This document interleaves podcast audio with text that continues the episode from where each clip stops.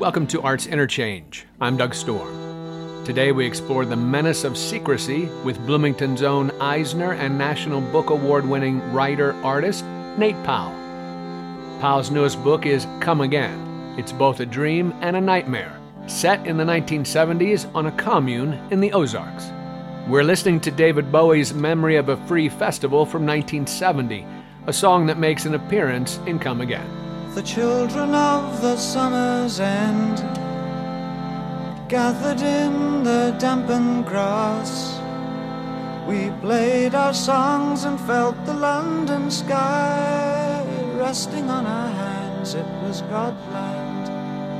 It was ragged and naive. It was heaven. Touch, we touch the very soul of holding each and every life. We claimed the very source of joy ran through. It didn't, but it seemed that way. I kissed a lot of people that day.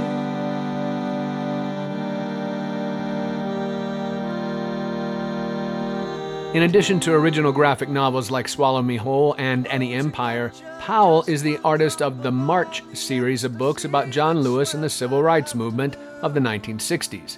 You can find an interchange interview with Powell and March co author, Andrew Aydin, on our website. It's called Necessary Trouble March and the Example of John Lewis, and it aired on September 15, 2015. And now, The Menace of Secrecy Nate Powell on his new book, Come Again. We scanned the skies with rainbow eyes and saw machines of every shape and size. We talked with tall Venusians passing through. And Peter tried to climb aboard, but the captain shook his head, and away they soared climbing through the ivory vibrant cloud. Someone passed and bliss among the crowd, and we walked back to the road unchained. Uh, okay, so let's dive in, shall we? Uh, Nate Powell, thanks for joining me today. I'm glad to be here. Thanks. Nate, you've got a new book out, Come Again. Why don't you just tell us a little bit about it to start us out? Sure. Uh, it's uh, it's a work of fiction that I wrote and drew throughout doing the March trilogy, and kind of spent the last year of my life devoting myself exclusively to finishing the book. It takes mm. place in the late '70s in the Ozarks, in kind of a drip, uh, dried up hippie village, and uh, it's the story of a, a, handful of families who have chosen to remain there. Uh, it's a story about you know changing ideals and priorities. Uh, it's about openness and privacy, about secrecy, intimacy, and then there's a demon and a curse, and things get really weird and dark. Oh boy. That's a lot going on there. I, I do what I can. Darkness and secrecy, though, as well. Hmm. Well, uh, you mentioned March there. Obviously, you, you, were working diligently and very, very hard on that series. And so, is this uh, like a, um, a way to sort of come off of that? Throughout doing the March trilogy, I was working on something else concurrent with March. Mm-hmm. So for the first half of the trilogy, I was adapting a Rick Riordan, mm. you know, like young people's adventure book into graphic novel form. Gotcha. So that was actually quite a nice escape mm-hmm. uh, and kind of a return to my 12 year old self okay. whenever moments of gravity and intensity within right. March required it. Uh, I actually started writing Come Again before March. Mm, I started okay. really working on it around 2011. Um, and I would try intermittently to write and even pencil the book while doing the trilogy. And oftentimes it was just the the challenges and demands of March would not allow it. Mm-hmm. But I also kind of knew that the casserole wasn't totally baked. Gotcha. So uh, it was nice to be able to clear my headspace and mm. return to it intermittently. But yeah, in a lot of ways, it was it was really refreshing, especially with so many other upheavals and stresses in the the broad world mm-hmm. uh, to be able to kind of spend the last year just going back into the cave of my imagination and mm-hmm. making something that was you know personal, filled with questions, and less tethered mm. to the same set of responsibilities and duties. Well, if you're working on something while you're working on something else, do the two bleed together? Do you find yourself drawing in a way you wouldn't want to draw on, in one space, or do you have to kind of start over as a different kind of Nate Powell artist in a, in with the fiction work? Uh, I guess both are true because the outcome exists as a reaction to that. Yeah, they do kind of bleed together. And so usually when I'm doing two books at the same time, I, I just sometimes arbitrarily decide on two different styles to, to change the gears in my head when I'm sitting at the drawing table. Uh, beyond that, uh, there are moments, for example, working on March really allowed me to hone my concreteness and my clarity of storytelling uh, that enabled me to make a really weird piece of, uh, you know, emotional sci-fi fantasy uh, in a in a way that kind of kept it tethered to the earth. And uh, stylistically, I think you know I might have worked out a couple of things during March that finally got wings to fly uh, a few months or a year later when I got to the drawing table on Come Again. I'll confess to not being much of a graphic novel reader or a graphic treatment reader. It's just not been the thing I've done. Maybe it's my age. Maybe That's it's fair, yeah. Yeah, it's just a, a medium that hasn't, uh, I guess, uh, I- entered my life, and and probably your March series was maybe the first serious attempt I, I made at it. My kids, I'd bought them, you know, graphic novels for a while, and I'd sort of leaf through to make sure it wasn't doing anything. Sure, I know how it is. I know. I how it should or shouldn't be buying them. It's a question I wanted to ask you too. You know, uh, in a medium that I grew up with as partly, or as I always considered, and as you joked about before we started recording, um, kind of um, uh, a much lighter child or um, a thing out of childhood primarily. That you know, moving into this era, graphic treatments are as much or more even adult centered uh, as as art as entertainment as well. And but but the medium itself is such a, a plastic one uh, such a fluid one that you know i'm sure there are many many many many children that are reading quote unquote graphic adult treatments i don't want to use we use the word adult in a weird way in this country right It's true, right, yeah. right adult means sex and i don't mean that but uh, that's of course something we do treat of in adult comics right The- thematic maturity. Thank you. Mature thematically, I suppose.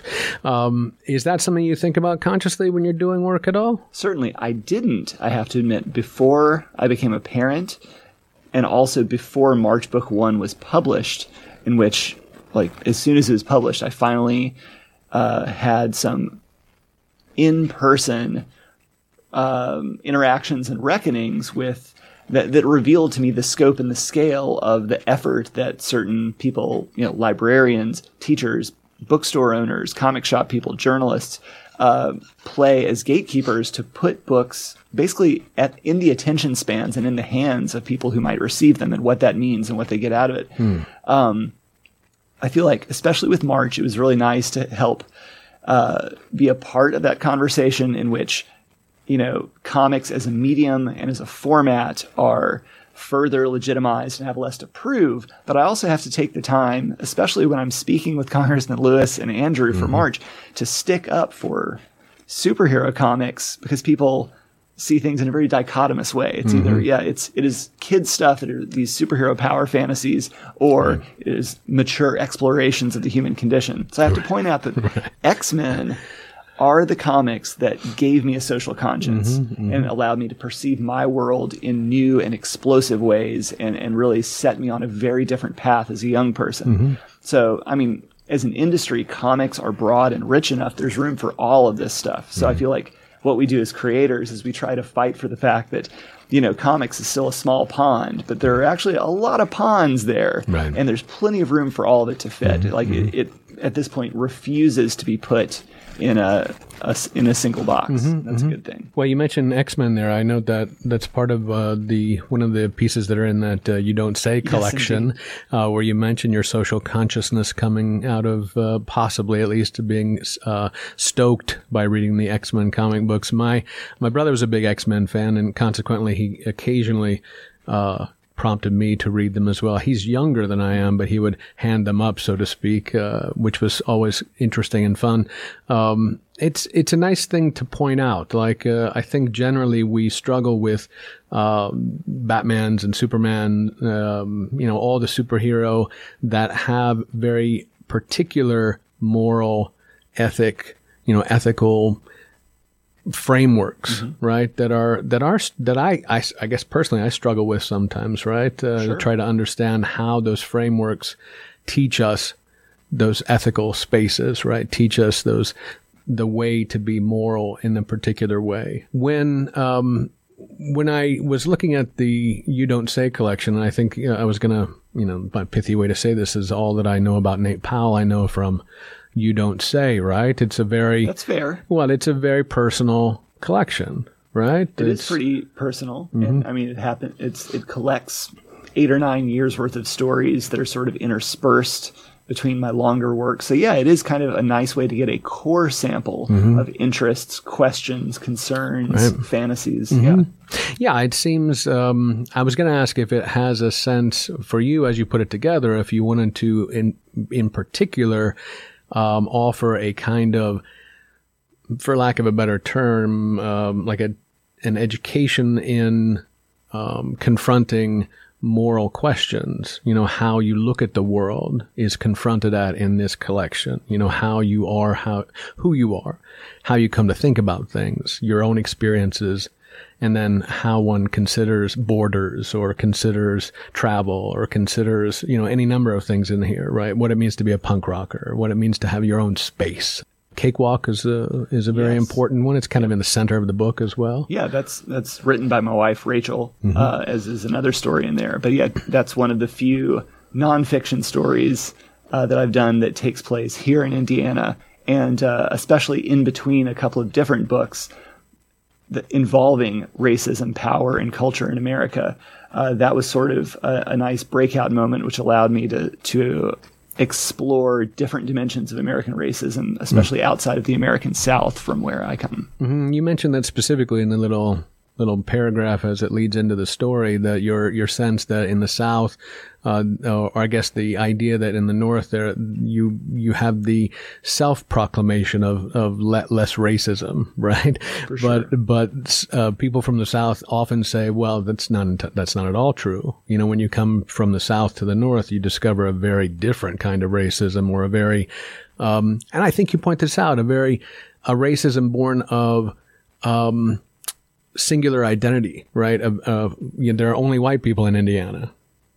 I mean, generally, this is the case outside of a yeah, few. If, if, we're speaking broadly, yeah, uh, yeah. large yeah. large swatches of Indiana, yes. And, and, this is something that I didn't really appreciate about, um, yeah, about American racism until I semi permanently left the South and really settled here in Indiana. I was able to reflect upon uh, what it meant to grow up in the South in the 80s and the 90s and to have baby boomer Southerner parents but once I was finally ready to unpack those last layers of baggage, deal with them, and be able to say something valid about that, uh, finally, then I was able to look around uh, in in the Midwest mm-hmm. and in the North mm-hmm. to to see how those issues and how those questions applied here. Yeah, it's fascinating. I'm from a small town in Illinois, and I mean there are zero other people in it other than white people, sure. um, and it didn't like it was one of those things that always shocked me about you know, how people talk about other people. They have zero experience of other people, and yet they're happy to say any number of nasty,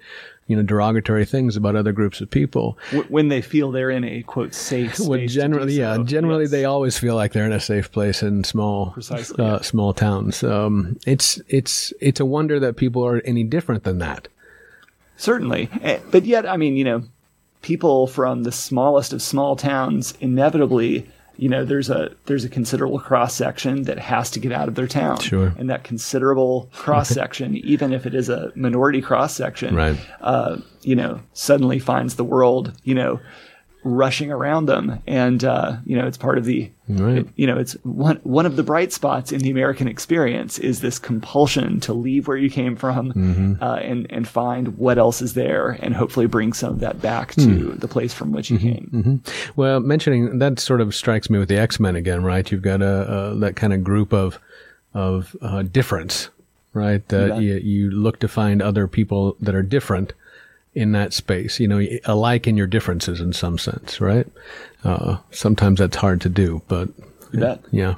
The uh, well, so that also leads us back into the place we were supposed to start, right? With a new book, uh, "Come Again," where where um, people want to escape the world around them, the the world as it's the seventies, right? So you know what's going on in the world. Uh, this is post '60s, uh, the tail end of the '60s, the turn to Nixon, the turn to a new world order in some sense, maybe a turn to our current world order. Yeah. yeah. It was actually the starting point. It worked out mathematically with what I really wanted to do in the book, but uh, 1979 was chosen as the primary setting for the book because both in geopolitical senses and in a in a cultural, musical, artistic sense, uh, I feel it's very much a, a turning point in terms of the the rising neoconservative movement taking over the Southern Baptist Convention, the Iranian Revolution, um, the arrival of uh, of MTV, the shift from punk into new wave,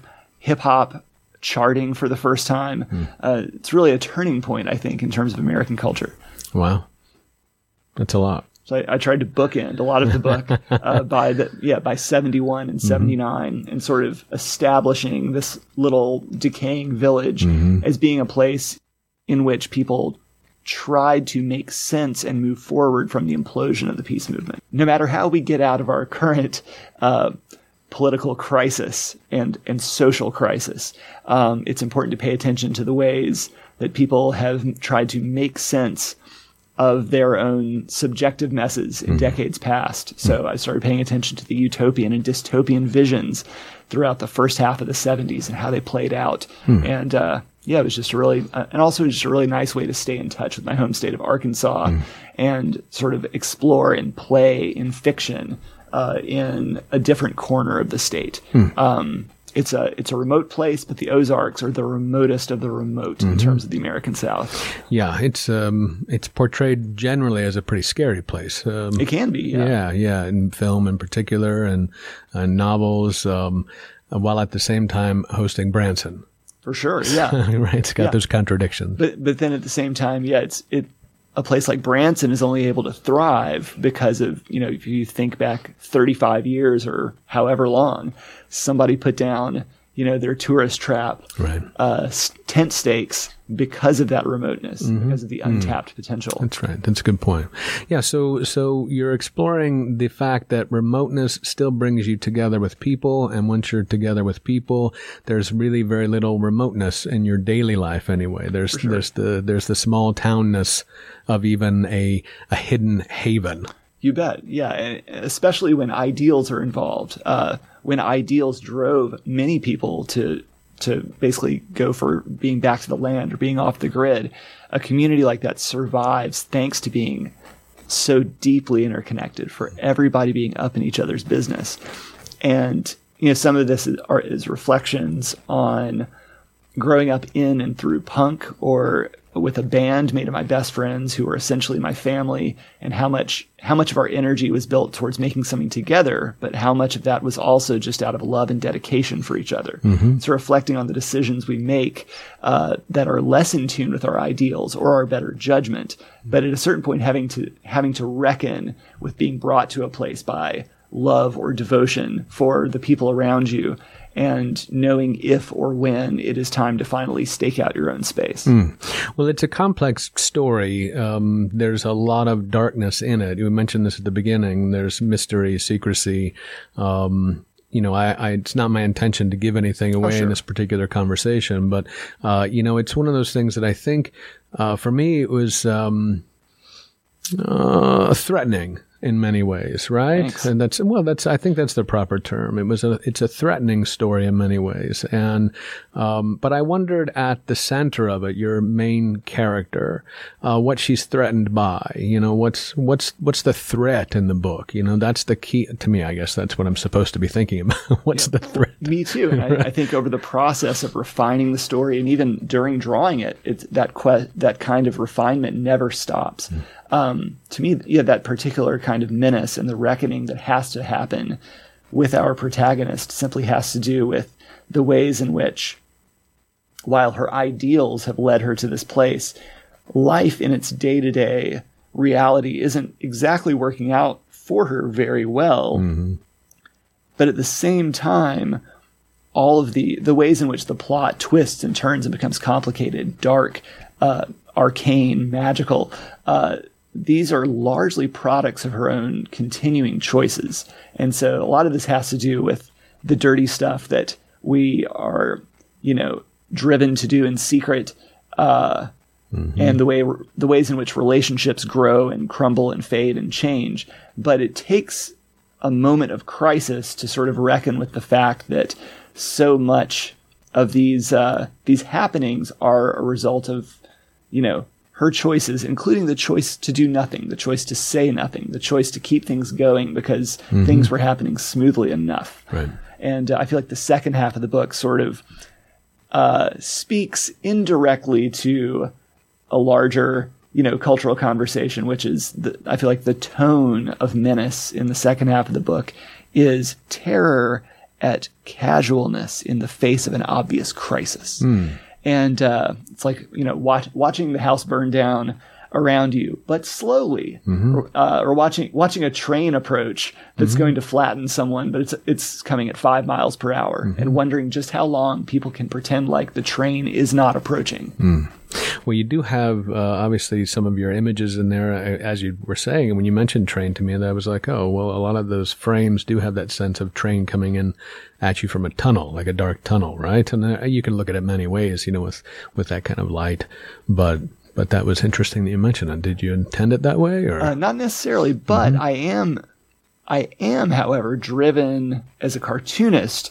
But uh, I'm driven to kind of embrace and exploit very stark graphic divisions of space um, and time. So anytime you know you have a a bouncing between past and present, night and day, dreaming and waking states, uh, underneath the earth and on top of it, um, to places of remembering and forgetting.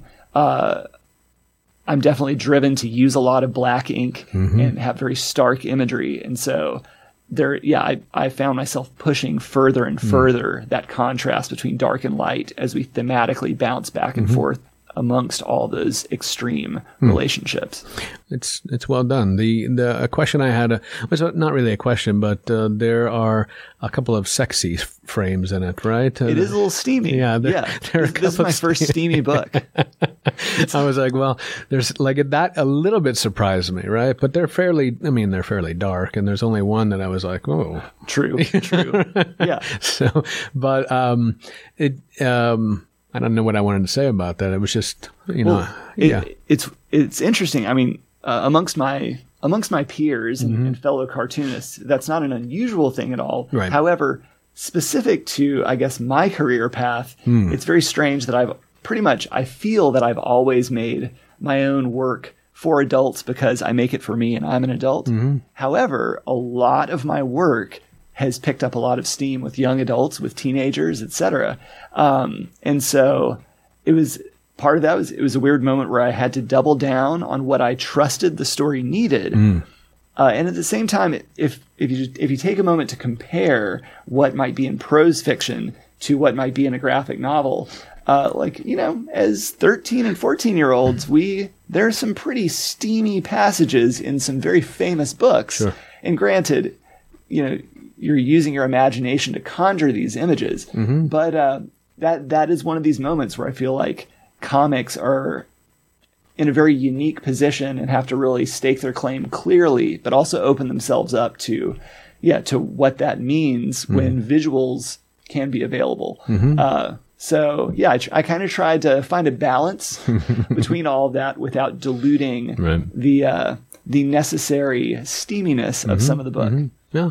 I think you did that well too. Again, it somewhat surprised me, and then I thought, well, that seems right there. I, don't, I think you did it right. It's what young people do.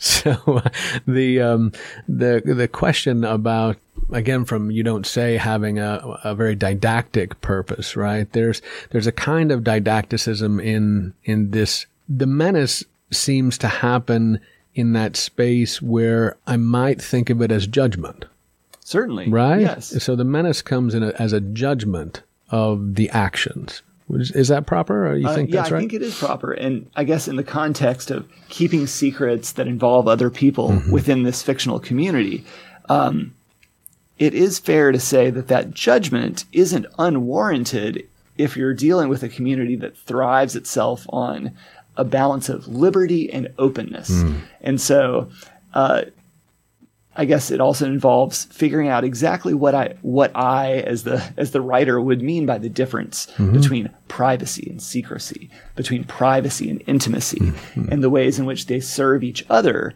but uh, the ways in which a private experience can turn can bleed into just being a secret, and the mm. deeper you can dig yourself into that hole as you try to sort of maintain this little plot of privacy you've gotten for yourself. So yeah, uh, fear of judgment, I think, oftentimes you know is warranted, but it it comes with recognizing that you've put yourself in a situation in which you value openness, you value uh, sharing your experiences with your tiny little community around you, and that's how you that's how all of you have survived for the last ten years.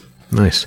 Now uh, we're we're out of time. Tell us uh, what you got some events coming up, or event uh, you have an event this weekend. Oh yeah, right? you bet. Um, yeah, this Saturday I'll be doing a signing that's sort of the local debut of Come Again. That'll be at Vintage Phoenix on the town square. It's 114 East Sixth Street, and I'll be there Saturday from two to four. Thanks very much, Nate, for joining me. Thanks, pleasure as always. Awesome. Time machine is coming down, and we're gonna have a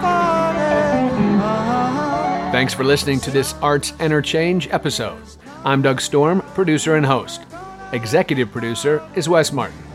You can find many more Interchange episodes online at wfhb.org/interchange, and the most recent 10 episodes are available on iTunes.